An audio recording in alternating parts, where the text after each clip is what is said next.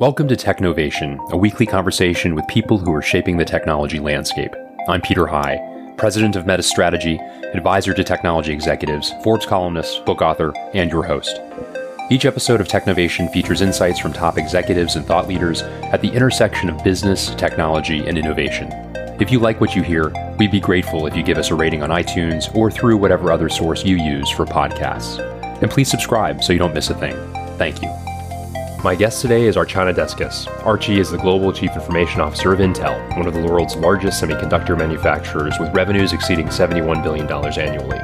As the global CIO, Archie leads a team of over 5,000 IT professionals focused on protecting Intel's assets, driving competitive advantage, and providing IT solutions. Prior to Intel, she held CIO roles at HPE, Baker Hughes, Ingersoll Rand, Timex, and United Technologies. In this interview, we discuss Archie's purview as the global CIO of Intel and her experience coming up to speed in the role. We discuss the current pandemic, including Intel's response to it and how it will impact the long term future of work, as well as how her team has been enabling the shift to remote work.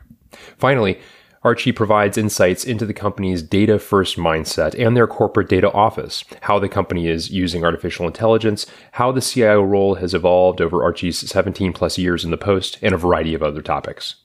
Before we get to our interview, I wanted to introduce you to our sponsor, Zoho, and the company's president, Timothy Casby.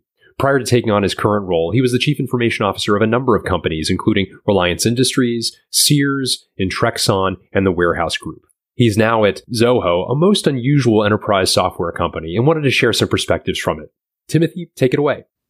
Harvard professor Dr. Zuboff says that Google and Facebook are not iterating new industrialization, but represent a new and problematic market form that trades in predicting and influencing human behavior. Surveillance capitalism, as she calls it, has taken human experience, specifically private human experience, and unilaterally claimed it as something to be bought and sold in the marketplace.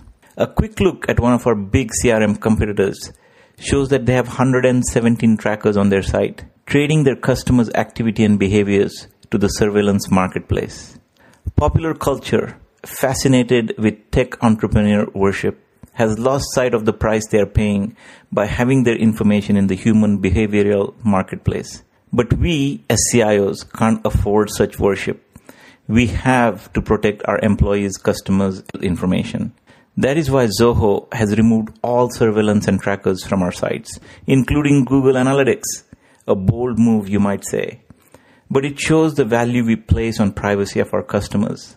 When you use Zoho, you know we are not reading your information, tracking your behavior, or have others do that, much less sell your information to the highest bidder. Our growth is a result of the brand promise we have given to our customers of honoring their privacy.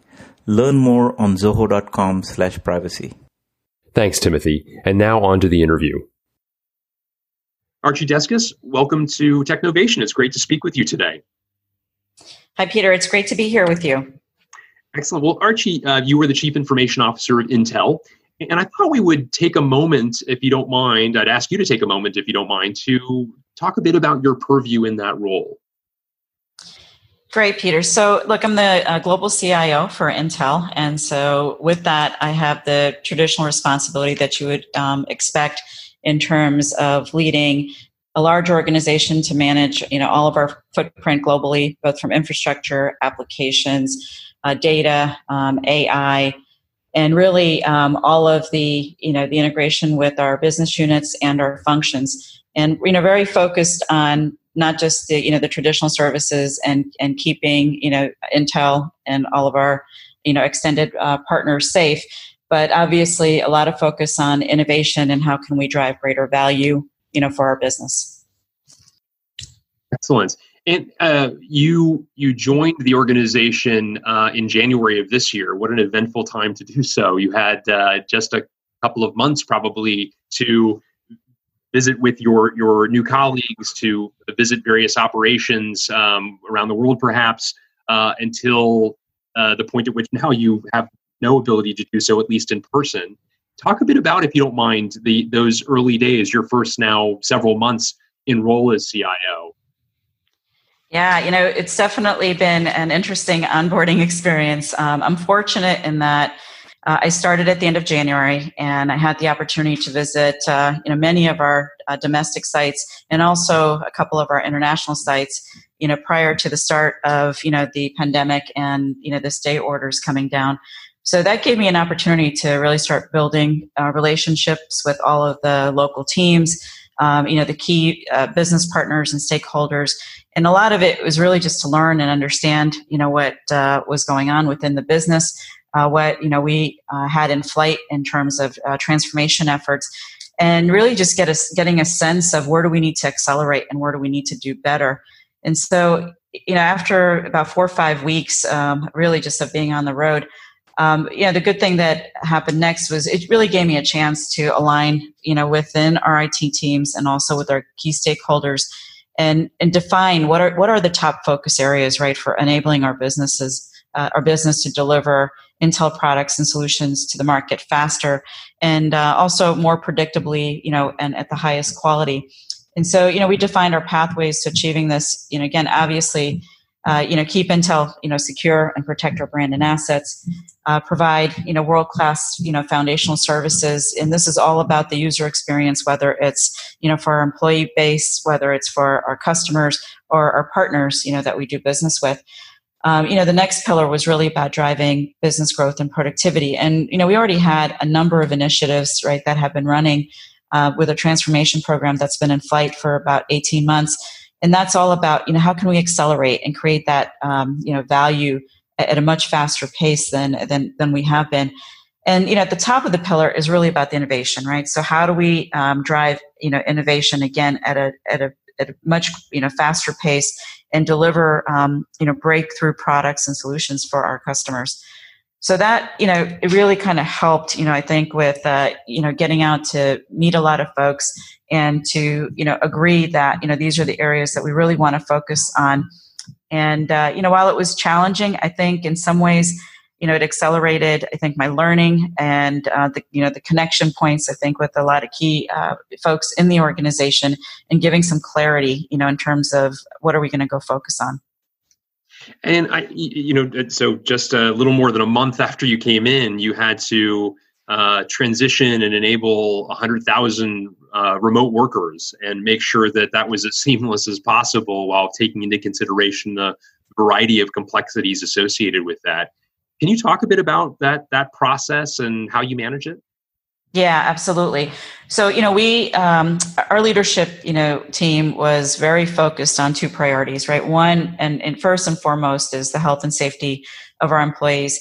And then second, uh, you know, but very close second was really supporting our customers by keeping our business operations, you know, as normal as we possibly can, you know, under the circumstances and uh, you know with as minimal disruption you know as we as we possibly uh, you know can and so you know i think the good news was we had a, a, pretty solid foundation right in terms of you know a really robust business continuity uh, plan you know that was in place and you know not just a paper plan right i mean this is a plan you know i think that uh, you know robust you know had been you know tested retested and so you know again walking in i felt really good about the quality of what we started with and it became um, and intel also you know has had remote work capabilities in place for many years and so when we started you know um, you know down this journey you know i think the sense was okay you know maybe we'll see things in phases right? I think it, we didn't expect that it would almost happen overnight. And so we were prepared you know to support about half of our workforce um, in a remote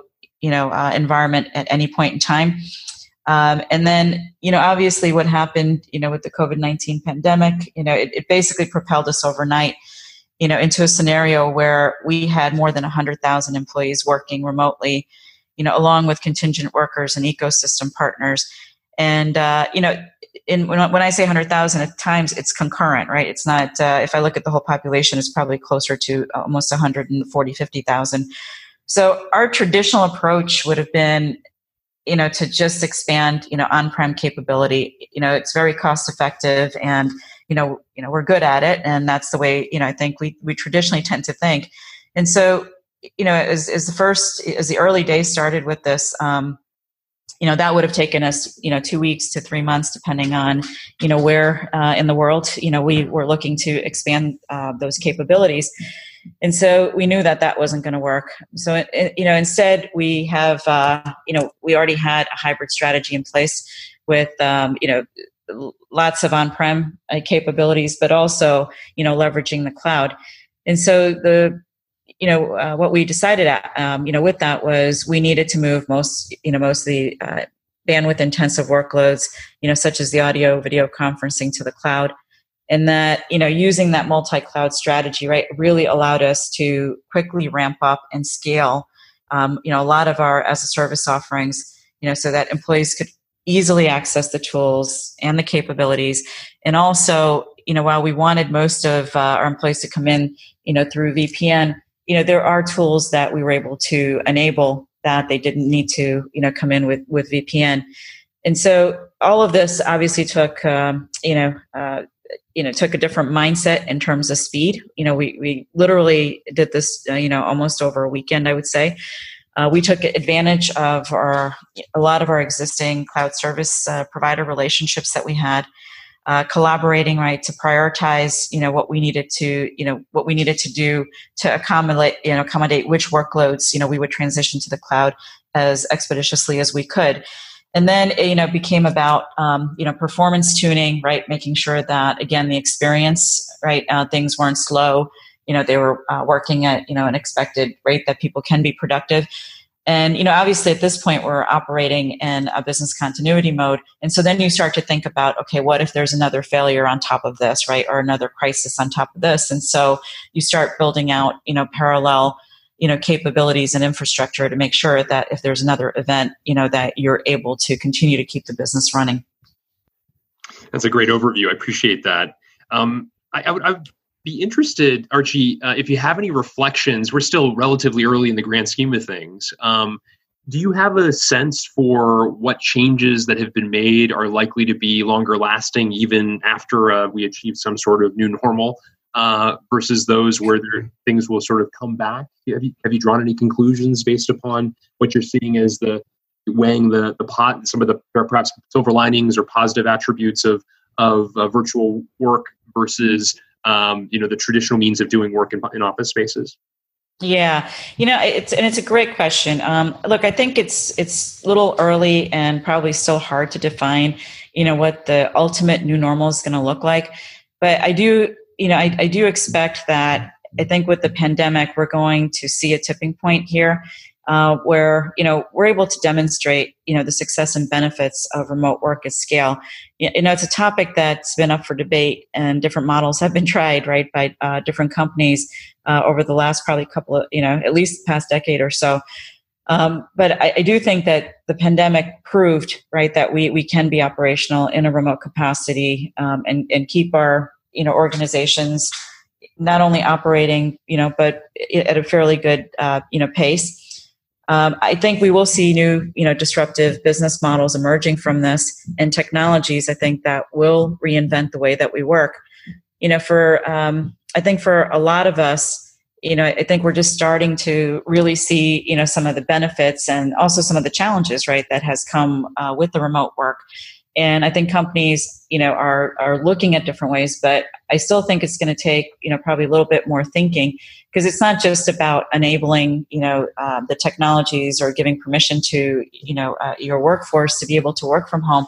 You know there's lots of things that need to be considered in terms of you know we've done this under a crisis mode. What does it look like in terms of you know a lot of our um, human resource policies? Uh, the technology itself right? Um, you know, as great as it has been, you know, I would say that we're still probably not at a, at a point where we could say, you know, 100%, you know, or 99.99, you know, percent availability on things like collaboration uh, tools, et cetera. We don't control, you know, the connectivity of the employee at home, that last mile, right? So that poses challenges at times in terms of their in terms of their uh, ability to be be productive. And then, you know, how do you measure, right? How do you measure, um, you know, are you as productive? You know are you uh, you know uh, getting you know the same level of productivity that you would in an office environment? Uh, or what are the you know the downsides of not being you know face to face you know so I, I think all of this is going to pan out and you know i think i would just share as i talk to my peers you know i think a lot of companies are are thinking about a hybrid mo- model right where you're um, it's both. It's not just, you know, I'm working from home 100% or I'm in the office, you know, the majority of the times. But I think it's, I think it's going to take a little bit of time to flush out what that, you know, new normal is going to look like, I think, for most, most companies. Um, I do think, um, you know, one great thing, you know, as you think about this uh, remote work and um, not just Intel, but I think other companies have been able to pivot faster. You know, I think on the, um, I think on the IT side and for CIOs, I think those that had started the journey to cloud, you know, um, in a in a you know at scale in, in, a big way, you know, I think we're able to scale up and um, you know come out of this. I think much stronger um, than those that didn't. And I think as we come out of this, it will be a reflection point, right, uh, for most companies in terms of you know the impetus on accelerating some of that digital transformation. You know, we, have again, I think each of us has, have been at a different pace on that journey but I think coming out of this, you know, we're seeing the value, and um, you know, I think uh, it'll be a, a good, you know, uh, pivot point and a discussion point after this uh, to accelerate here. I wanted to, to, turn to Intel's corporate data office, uh, which, as I understand it, is cultivating a data-first mindset for Intel's businesses. Uh, can you talk a bit about you know your your approach to data strategy and how it's uh, being brought to life through the corporate data office? Uh, absolutely. So, you know, for us, if you look at uh, today, um, Intel's data assets are about um, 315 petabytes, but that's at this point in time, right? Every day that data continues to grow, and so, you know, we're constantly, you know, looking at that, um, you know, that growth. So a few years ago, you know, we launched the Intel Corporate Data Office, and the intention with it was for it to be a one-stop data shop uh, to, and to cultivate a data first mindset, right, for each of Intel's businesses. And so the, the CDO uh, really collaborates across the company, right, with all the business units, the functions, um, even, you know, external uh, data, right, that we get through a variety of sources. And, um, you know, it, the intention there is to provide policies, procedures, and standards um, for regulatory compliance, uh, for, you know, a view of, of true enterprise data management, um, we look at data set acquisition. And then, you know, also, you know, obviously, what does that big data infrastructure, you know, need to look like uh, today? And, and as we move forward in time, you know, how does that change? And so, so far, you know, I'm happy to say that, um, you know, with that, uh, you know, with instituting that corporate data office, um, you know, we've implemented and, um, you know, are managing a state of the art data and analytics platform across Intel you know, for data science, uh, for computing, you know, for that whole connected data, right, and um, and storage.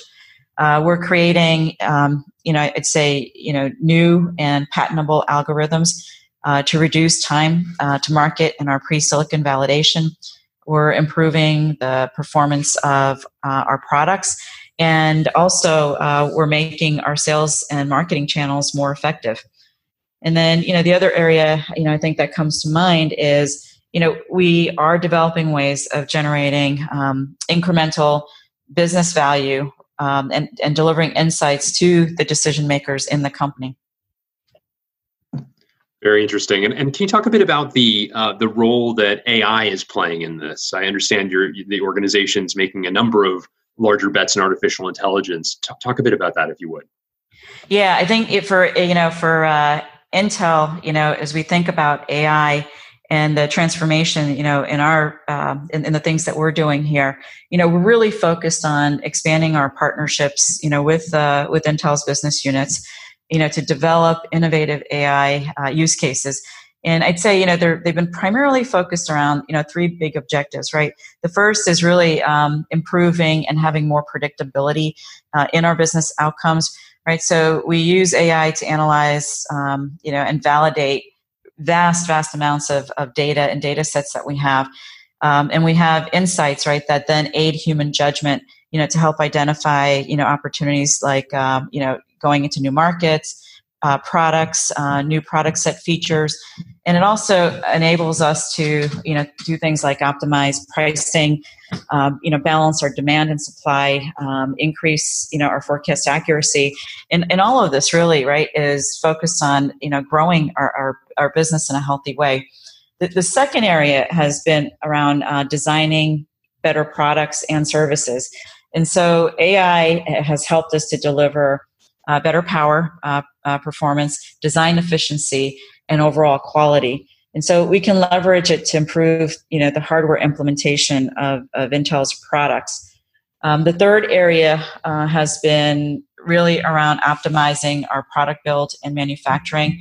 So using AI insights, right, we've been able to uh, reduce product costs, um, time to market, and uh, make product milestones more predictable. Uh, we're collaborating to prove uh, concepts uh, with clear, you know, validated business value, you know, that has then led to scaling out our current solutions.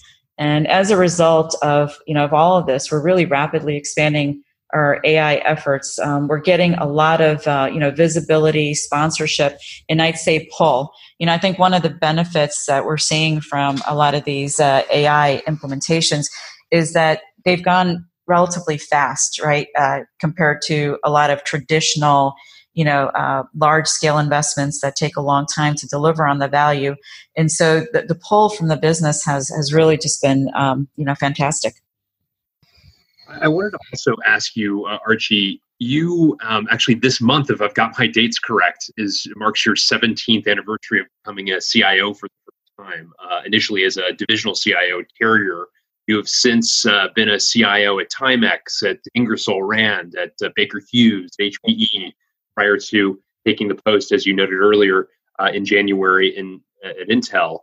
I'm wondering if you could take a moment and reflect upon the, the role and how it's evolved from your standpoint across 17 years of, of having the title um, and it, sort of the, the, the role it plays within the corporate structure.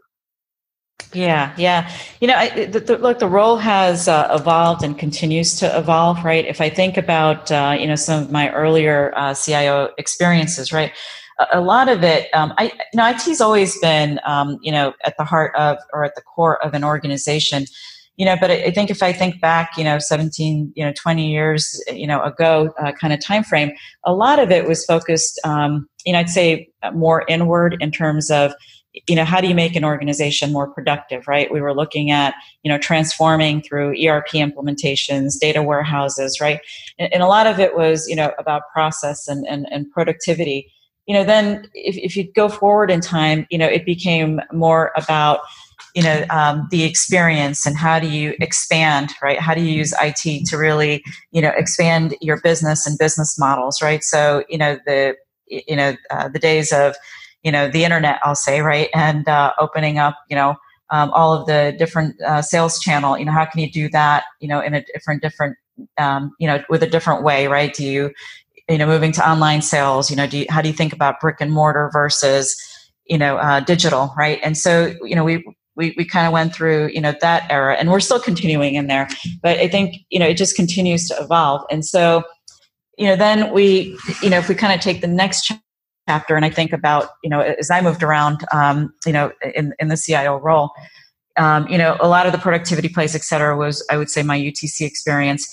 You know, Timex, you know, was really that brick and mortar, you know, versus digital, right? How much do we continue to do, you know, um, in physical infrastructure um, and, and the way we go to market, right? Versus, you know, thinking in, in a more digital way. And, and even the products that we develop, right? Um, you know, nobody's interested in, in wearing a watch for time, right? So, you know um, product expectations around digital right? Um, it's got to be more than you know uh, telling you time.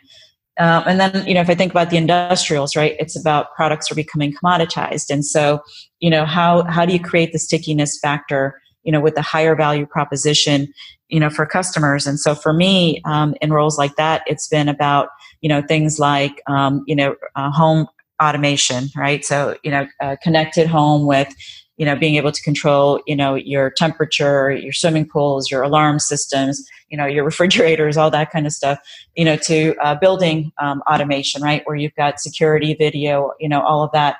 And so for you know for the cio you, you kind of stepped out of you know really thinking about it and the services you provide in an organization to you know how do you um, you know have a seat at the table in terms of how do you go to market? Um, you know, with new uh, revenue streams, new business models.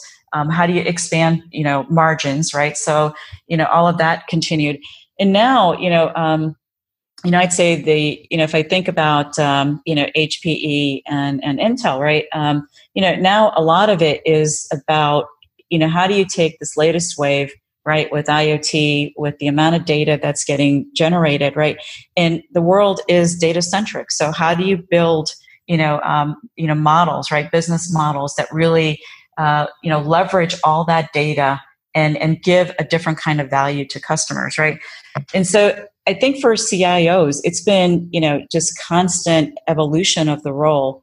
And I think for, you know, those that are really on the forefront, you know, what you're seeing is not, hey, talk to me about an IT strategy. It's more about, you know, being part of the core business strategy. And for CIOs, you know, I think they're, um, again, you know, have a deeper understanding of the technology that's needed to really drive that type of transformation. And so I think it's it's been I mean for me it's been a fantastic journey. You know I've never never been bored. Right. Um, I think we have to challenge you know our thinking and ourselves in terms of you know the value creation. I think how we thought about it before versus how we think about it today. That's excellent. I also wanted to just uh, briefly ask you about uh, trends that excite you. We've talked about a number of rising trends from data analytics and data strategy to artificial intelligence, among others. Are there others that, that are making their way onto your roadmap as you look to the future? You know, I think that if I had to pick one, you know, right now, it is for me, I think it's around data and AI. And, and, what I'm, you know, most excited about, Peter, is I think in my entire career, when I think about, you know, all the transformation work uh, you know that uh, you know I've seen in these different industries, and uh, you know have been uh, driving myself, you know, as a leader. What I'm seeing here is just our ability, you know, to deliver so quickly on the value. I, I think that's, you know, if I think about a trend that that's really, really got me excited, I, I think this is the one.